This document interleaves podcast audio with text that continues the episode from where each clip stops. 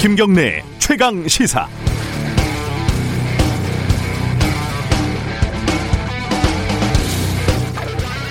민주당 의원들 가운데 42명이 다주택자들이다. 통합당은 41명이 다주택자다. 박병석 국회의장 집은 4년 동안에 24억이 올랐다. 주호영 원내대표는 15년 사이에 30억을 챙겼다. 뭐 경실련이 최근 발표한 국회의원들의 부동산 소유 현황들입니다. 국회의원들 꽤 부자죠. 평균 재산은 일반 국민의 한 5배 정도 되고요. 재산 상당 부분은 부동산입니다. 그래서 이 사람들이 만드는 부동산 정책은 믿을 수 없다. 이런 주장도 나오고 있습니다. 자신이 처한 입장, 서 있는 자리에 따라 풍경은 달라지고, 즉, 입장에 따라 관점이 달라지니까 일리가 있는 주장입니다. 그런데 생각을 해보면 참 허무합니다. 이 생쥐나라의 고양이들이 국회의원을 하는 게 참 비정상적인 것은 사실이지만 막상 선거 때가 되면 생쥐 국민들은 생쥐 후보한테는 표를 주지 않으니까요. 좋은 학교 나오고 벼슬 한 자리 하고 부동산도 좀 있고 그런 고양이들을 우리는 뽑지 않았습니까? 물론 생쥐라고 다 생쥐편은 아니고 생쥐라고 다 착하고 능력 있지는 않습니다. 하지만 고양이보다 생쥐 국회의원들이 생쥐를 위한 정책을 만들 거라고 생각이 된다면 이제 선거할 때 생진지 고양인지 잘 보는 게 중요하지 않겠어요? 후보가 집이 몇 채가 있는지 재산이 얼마인지는 이제 유권자들이 쉽게 찾아볼 수 있습니다. 언론도 관련 정보를 잘 전달을 한번 해보고요. 다음 선거 때 한번 보죠. 7월 29일 수요일 김경래 최강 시사 시작합니다. 아, 김경래 최강 시사는 유튜브 라이브 열려 있습니다. 실시간 방송 보실 수 있고요. 문자 참여 기다립니다. 짧은 문자 50원, 긴 문자 100원입니다. 샵 9730으로 보내주시면 됩니다. 스마트폰 콩 이용하셔도 좋고요. 자, 1부에서는 지금 방금 제가 잠깐 말씀드렸는데 부동산 관련된 문제 요즘, 요즘 뜨겁죠. 어, 최근에 잇따라서 어, 고위공직자들, 국회의원들, 부동산 현황들 발표하고 있는 경실련 쪽과 얘기 좀 나눠보겠습니다. 2부에서는 어, 검찰 개혁위원회에서 내놓은 개혁안 이게 좀 논란이 있습니다. 오늘은 정용훈 법무부 법무 검찰 개혁위원회 대변인 직접 연결해 보겠습니다.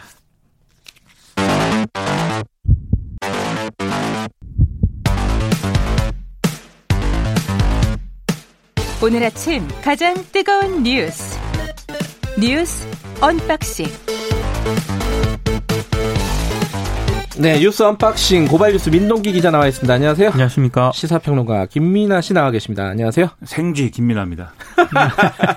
비가 오면 창틀에 물이 새고 누전 차단기가 내려가서 너무 무섭습니다. 돈 벌어서 뭐해요? 그런 것 좀 고치지. 고쳐야 되죠. 네. 걱정이 많이 되네요. 자, 오늘 이게 사실 좀 낯선 뉴스긴 한데 이것부터 좀 간단하게나마 좀 알아보죠. 그 미사일 관련해 가지고 우리가 고체 연료를 사용하게 됐다. 이게 무슨 소리인지 모르는 사람들이 말, 저도 이게, 아, 이게 뭐지? 라고 싶었는데, 들어보니까 뭐 중요한 뉴스더라고요. 과학 뉴스예요 과학. 예. 과학 뉴스. 과학 국방 뉴스인데요. 예. 청와대가 어제 브리핑을 가졌습니다. 네. 한미 미사일 지침 개정을 통해서 우주 발사체에 대한 고체 연료 사용 제한이 완전히 해제가 됐다. 이렇게 발표를 했는데요. 네. 기존 그 한미 한미 미사일 지침은 한국이 우주 발사체에 액체 연료만 사용할 수 있도록 제한을 하고 있었는데 예. 이제 이게 풀렸다는 겁니다. 지난해 10월부터 문재인 대통령 지시에 따라서 9달 동안 청와대와 백악관이 집중적인 협의를 거친 끝에 이런 성과를 거뒀다는 게 청와대 설명인데요. 어, 이렇게 제한이 풀리게 되면 앞으로 민간 기업과 연구소 개인은 물론 기존의 액체 연료뿐만 아니라 고체 연료와 혼합형 등 다양한 형태의 우주 발사체를 아무런 제약 없이 연구하고 생산 보유할 수 있도록 했는데요. 고체 연료가 뭐 그렇게 중요하냐? 네. 이 부분은 김민하 평론가가 얘기를 해주시겠습니다. 아, 저, 어, 밀리터리 이쪽으로 좀 강하십니까? 저 문과 출신입니다. 전공은 대학에서 심리학을 했는데 미사일의 심리에 대해서 이게 고체 연료라는 걸 뭐 제가 뭐 정확히 알 리는 없지 않습니까? 네. 뭐 여기 이제 얘기하려고 찾아보는 건데 네. 찾아보니까 액체 연료에 비해서 이제 고체 연료가 그 로켓이 구조가 간단하고 제작비도 저렴하다 이런 음. 얘기가 돼 있습니다. 그러니까 일단 거기 넣어놓고 그 좀 이렇게 불을 붙이면 이렇게 로켓이 날아가나 보죠. 네. 근데 이제 액체 연료가 주입돼 있으면은 그 그게 액체 상태다 보니까 여러모로 불안정한 상황이나 이런 것들이 음. 일어날 수 있어서 사실 이게 뭔가 잘 안 돼서 선진국에서도 뭐 이렇게 우주 발사체를 발사할 때는 고체 연료를 대개는 쓰는 모양입니다. 그래서 뭐 음. 공중에서 뭐 2단 분해가 된다든지 그러 그래서 액체 연료 로켓을 기반으로 우리가 좀 해보려고 한 적도 있는데 그게 나로 나로 같은 거. 그렇죠. 네. 나로는 두 차례 다 발사에 실패하지 실패했죠. 않았습니까? 예. 그래서 이제 고체 연료가 뭐 액체 연료보다는 그렇게 뭐 힘이 좀덜 덜 세긴 한데 음. 어쨌든 이런 여러 가지 개발의 편의성이 있기 때문에 고체 연료를 개발하게 돼서 우리가 앞으로 예를 들면은 군사위성 얼마 전에 쏴가지고 또 모두가 기뻐한 군사위성이 있지 않습니까? 예. 그 미국에서 우리 누굽니까 일론 머스크가 해줘서 이제 쏜 거, 스페이스X가 해줘서 쏜 거. 그런 것들을 이제 더 많이 쏠 수가 있고 그리고 장기적으로는 중장거리 미사일을 개발할 때도 이제 고체연료 체제가 필요하기 때문에 음. 그걸 개발하는 데도 도움이 되지 않을까 하는데 이 부분은 미국이 뭐 여기까지 해제는 안 해준 걸로 알고 있습니다. 그러니까 고체 연료가 싸고 효율적이었는데 우리가 이제 미국과의 어떤 규정 때문에 그렇죠. 어, 협- 협정 때문에 못 쓰고 있었는데 요번 지금부터 쓸 수 있다. 네. 근데 이제 그거는 좀 기술적인 얘기인데 이제 아까 말씀하신 대로 이제 우주 개발하는데 유용할 수 있고 네. 또 하나는 이 사실상 뭐 IB ICBM을 허락한 거 아니냐 해석을 굳이 하자면은 뭐 그런 얘기도 나오더라고요. 왜냐하면 이제 예. 어, 우주 발사체 로켓의 고체 연료 사용 제한이 풀리게 되니까요. 예. 다양한 형태의 로켓 개발과 생산이 우리 자체적으로 가능하다는 그런 얘기거든요. 네. 그 인공위성 발사까지 이제 생각해 볼 수 있다는 그런 얘기인데 네. 그렇게 되면은 뭐 우주 개발 산업은 물론이고 상업용이든 군사용이든 음. 우리 로켓 개발 자체가 미국의 통제를 받지 않는다는 그런 얘기입니다. 그러면 네.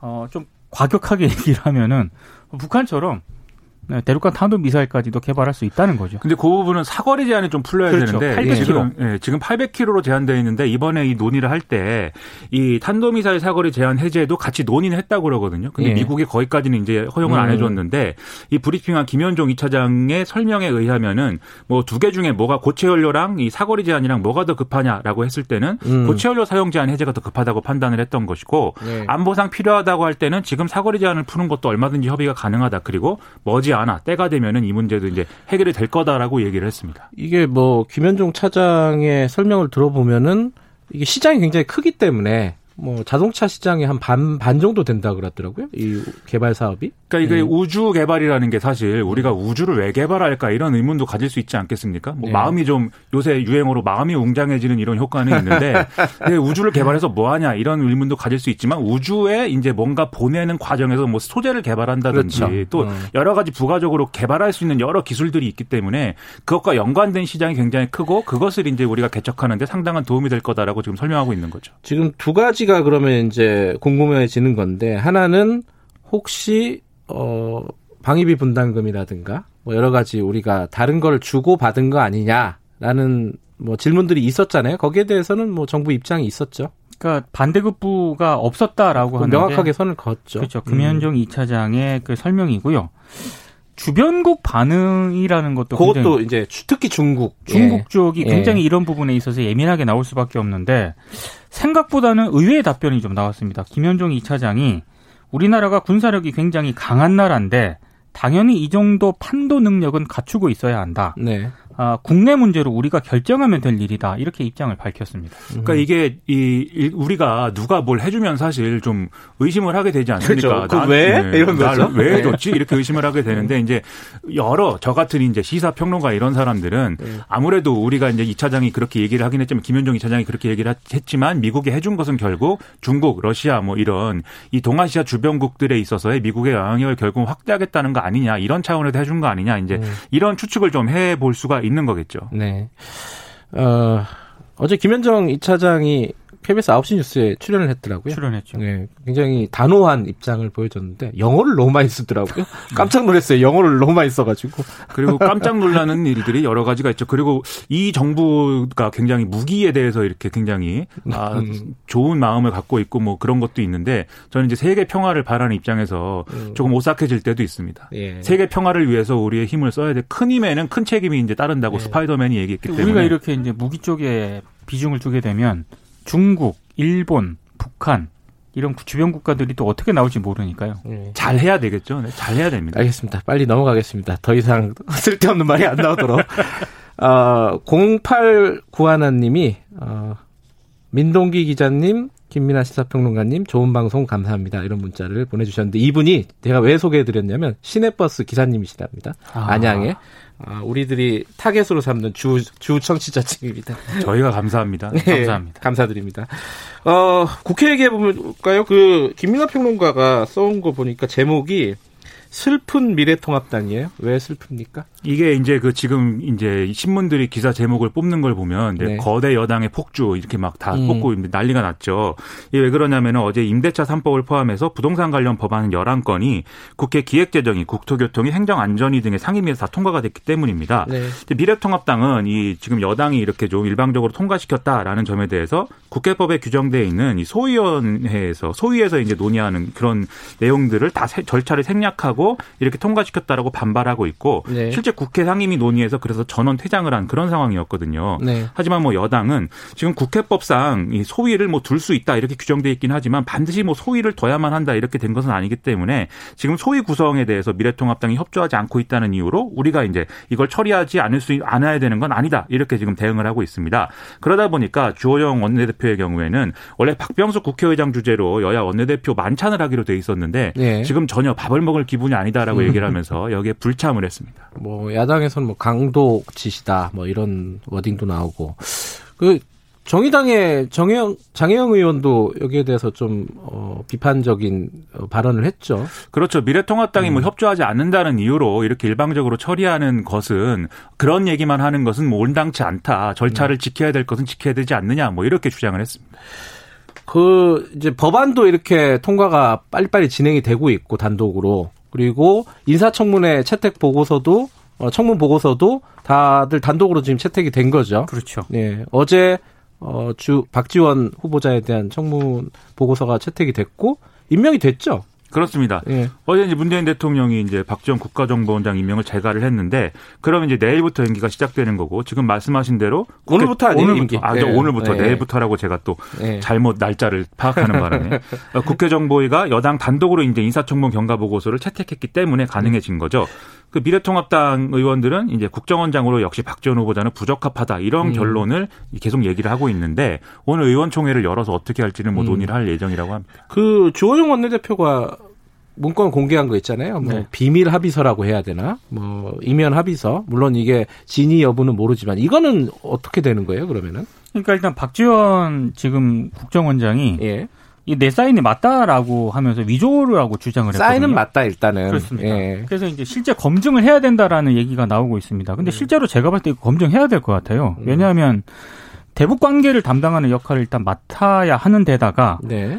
만약에 이 부분이 실제로 어, 사실이라면 음. 이게 나중에 지금 아직은 그게 정확하게 사실로 드러나지 않았지만 네. 나중에 후폭풍도 있을 수 있거든요. 근데 네. 역으로요.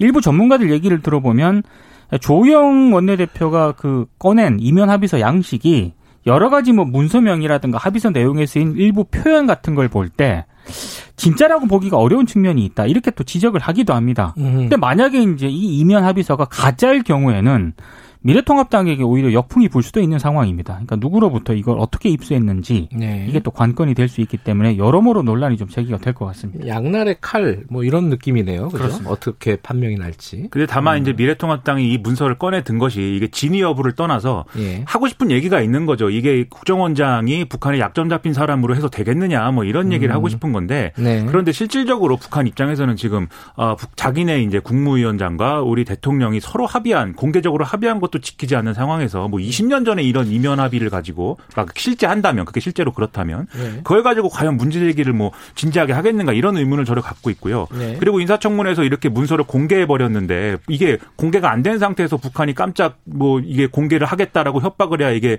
뭐 약점을 잡혔다라는 얘기가 성립이 되는 건데 미래통합당이 이렇게 공개를 해줬기 때문에 약점을 잡기는 더 힘들어진 거 아니겠습니까? 네. 그리고 이런 얘기를 하, 이제 미래통합당이 하고 싶어하는 건 결국 이제 색깔론을 제기하고 싶은 거잖아요. 이게 네. 어떤 뭐 적, 적과 내통하는 사람이다. 이걸 뒷받침하기 위해서 꺼낸 문서기 때문에 저는 이게 전반적으로 이 인사청문회에 꺼내서 뭐 문제 제기를 하고 싶은 마음은 있었겠지만 이게 우리 정치에 전반적으로 도움이 되는 얘기는 아닌 것 같다는 생각 갖고 있습니다. 알겠습니다. 어제 부동산 뉴스가 좀 많았어요. 그 이재명 지사가 4급 공무원 어 이상은 전부 다 팔아라 다주택자들은 네. 뭐안 그러면 인사에 반영하겠다. 어 이 얘기는 시간 관계상 우리가 언방식 끝나면은 경실련과 얘기를 할 때 좀 나눠보도록 하고요. 어, 김민하 평론가가 그 감사원장 얘기를 갖고 오셨는데 최재형 감사원장 감사원장은 원래 언론에 잘 안 나오잖아요. 그렇죠. 이분은 요새 좀 시끄러운 것 같아요. 시간이 많지 않으니까 좀 제목만 얘기하고 자세한 내용 다음에 한번 다뤄보죠. 이게 왜, 왜 이렇게 시끄러운 거예요, 이게? 월성 1호기 조기 폐쇄 관련 감사 결과 발표가 임박해서 나온 여러 논란 때문인 건데요. 이 예. 최재형 감사원장이 예단을 가지고 이 탈원전 정책을 반대하는 입장에서 감사를 이제 무리하게 진행하고 있다. 그래서 이 감사 결과는 월성 1호기 조기 폐쇄는 어, 문제가 있다. 아, 이런 결론이 나올 것이다라는 이제 얘기들이 나오고 있기 때문입니다. 예. 그래서 이제 일각에서는 이 최재형 감사원장이 이제 그 감사원 내부에서 이렇게 좀 뭐 인척 관계 이런 것이 있거든요. 예를 들면은 뭐 친척 중에 뭐 동서지간에 뭐 연구원인 분도 있고 이 원자력 관련 연구원에 네. 그리고 뭐 일부 이 탈원전 정책을 굉장히 강하게 비판하는 음. 이 일부 일간지 논설 주간인 사람도 있고 뭐 이렇기 때문에 그런 영향을 받아서 이렇게 뭐 어, 정부의 탈원전 정책을 좌초시키려고 하는 거 아니냐 이런 의심을 막 갖고 있다는 거거든요. 예. 근데 여- 야당의 경우에는 분명히 최재형 감사원장 임명할 때는 훌륭한 사람이라고 그러고 과거에 어렸을 때 있었던 미담까지 꺼내서 이 중립적으로 모든 걸 처리할 사람이라고 원칙적으로 처리할 사람이라고 얘기해 놓고 예. 검찰총장 쫓아내듯이 또 하는 거 아니냐 이런 얘기를 지금 하고 있는 알겠습니다. 상황입니다. 아, 그 얘기는 아마 조금 시끄러질 것 같아요. 왜냐하면 8월에 그 결과가 나오잖아요. 나오죠. 감사 결과가 나오면은 그때까지도 그렇고 나오면 또 어떻게 나올지도 이제 시끄러워질 가능성이 높으니까 그때 한번 좀 다뤄보도록 하고요. 김민아 평론가님 차단기 빨리 교체하라고 합니다. 0280님이 그리고 어, 이건 고마우신 분인데 어, 7590님이 25톤 화물 기사신데 어, 최강 시사를 안 들으면 하루가 개운치가 않다는 토요일 일요일은 개운치 않으실 것 같네요. 운전자분들 안전운전 하시기 바라겠습니다. 7, 7시 20분에 단양에 호우경보가 발효가 됐다고 합니다. 서울, 경기, 충청권 비가 내리고 있습니다. 안전운전 하시고 시설물 정비 대비해 주시기 바라겠습니다. 오늘 두 분 고맙습니다. 고맙습니다. 고맙습니다. 민노기 기자, 시- 김민아 시사평론가였습니다. 지금 7시 37분입니다.